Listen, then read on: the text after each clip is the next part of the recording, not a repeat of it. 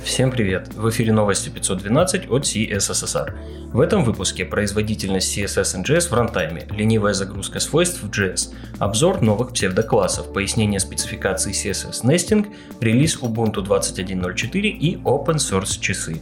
У микрофона Ислам Виндижев. Интересные публикации – Томаш Пустельник сравнил производительность CSS NGS с рантаймом и без. Если коротко, не стоит использовать CSS NGS в рантайме, это негативно сказывается на производительности. Автор для примера сравнивает Styled Components с Linaria, который позволяет использовать CSS NGS без рантайма. Linaria в этом сравнении побеждает. Подробности и цифры в блоге Томаша. Следующий материал от Николаса Закаса. Статья о свойствах с ленивой загрузкой в JavaScript. Суть довольно проста. Вычислять свойства объекта, когда к нему происходит обращение. Николас показывает паттерн, который позволяет отложить вычисление и закэшировать его результат.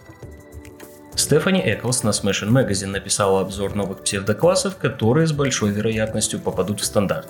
Речь идет о таких псевдоселекторах, как AnyLink, Focus Visible, Focus Within, Is, Where и улучшенный Not.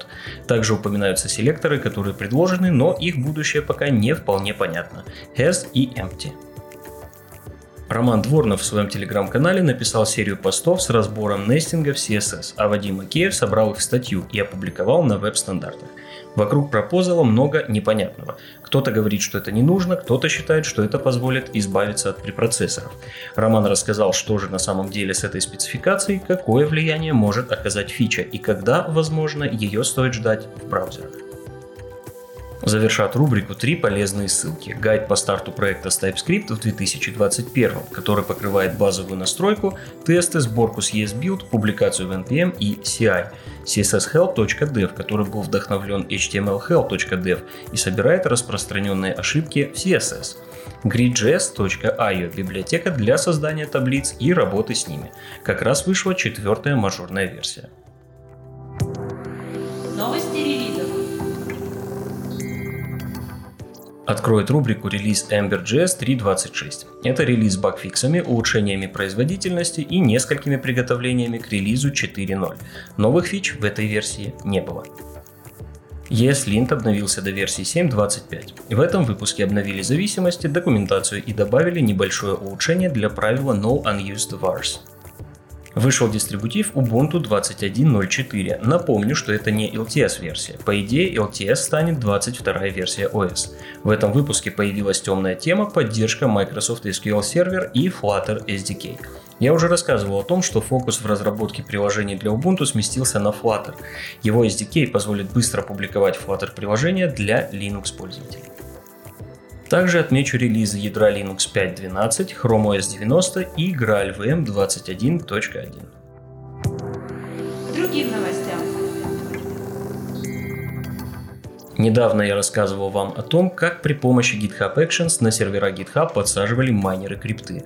В блоге GitHub появилась статья о том, как с этим бороться. Если коротко, по request workflow от нового контрибьютора будет требовать подтверждения вручную от другого контрибьютора с правами на запись.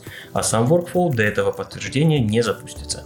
В блоге GitHub есть больше подробностей о причинах введения новой фичи и небольшая техническая инструкция появилась страница о том, как начать участвовать в проекте MDN. По ссылке вы найдете короткую инструкцию, а также типы возможных задач. Есть задачи, которые требуют навыков программирования или работы с текстом, а есть те, где пригодится и то, и другое. Выбрать можно на свой вкус, а бывалые участники помогут закроет выпуск новость, посвященная любителям open source. Существует сообщество Pine64, которое разработало open source смартфон PinePhone. Они представили первый релиз Infinite Time, прошивки для умных часов PineTime. Это также open source продукт. С первым мажорным релизом Infinitime эти часы были обозначены как готовый для пользователей продукт. На часы установлена цена в 25 долларов, но купить раньше августа их вряд ли получится. Из-за нехватки компонентов их пока нет на складе. Тем не менее, может быть вам захочется эти часы в будущем. Все ссылки на инфоповоды и сопутствующие публикации вы найдете в описании выпуска. С вами был Ислам Виндижев. До встречи в следующем выпуске.